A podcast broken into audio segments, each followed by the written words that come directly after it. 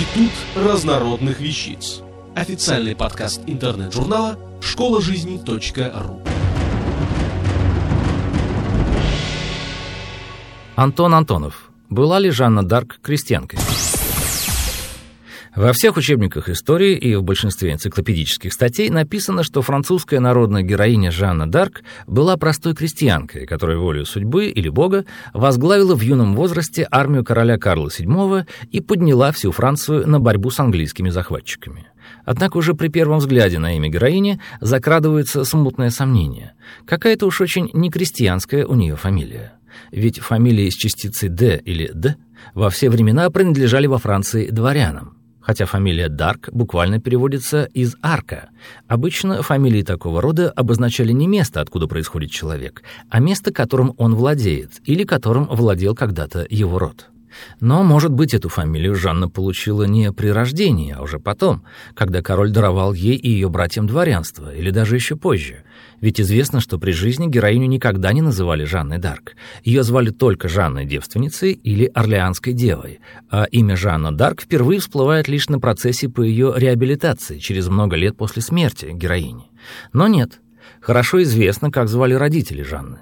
Ее отцом был Жак Дарк, а матерью Изабелла де Вутон. Обратим внимание, частица «Д» встречается в обоих именах. Правда, в некоторых учебниках утверждается, будто мать Жанны звали Изабелла Роме, но это тоже объясняется просто.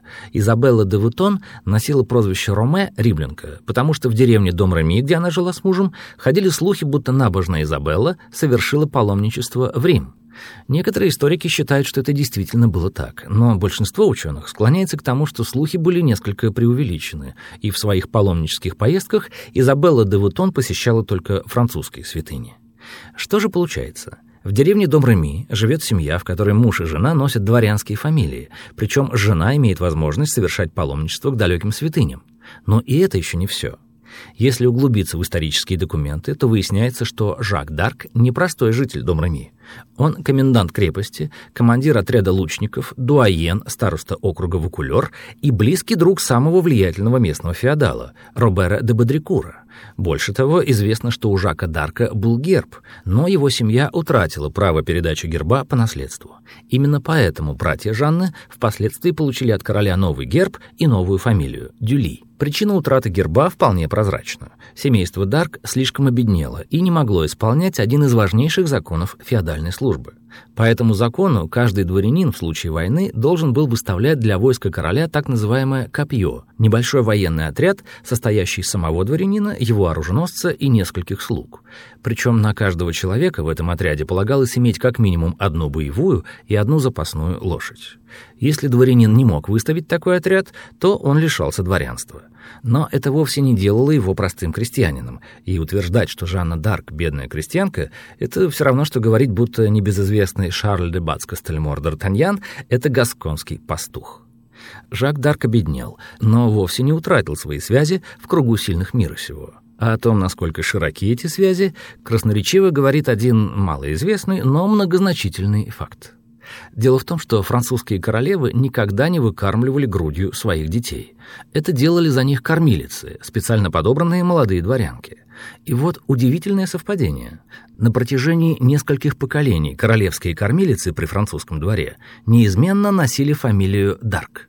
А женщина, вскормившая грудью дофина Шарля, ставшего затем королем Карлом VII, вообще была полной тезкой орлеанской девы.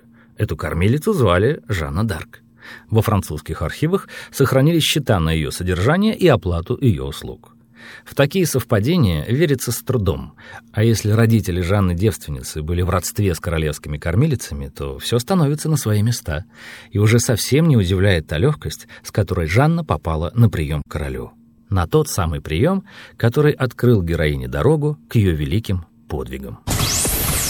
Автор статьи «Была ли Жанна Дарк крестьянкой» Антон Антонов. Текст читал Дмитрий Креминский. Институт разнородных вещиц. Официальный подкаст интернет-журнала школа жизни .ру.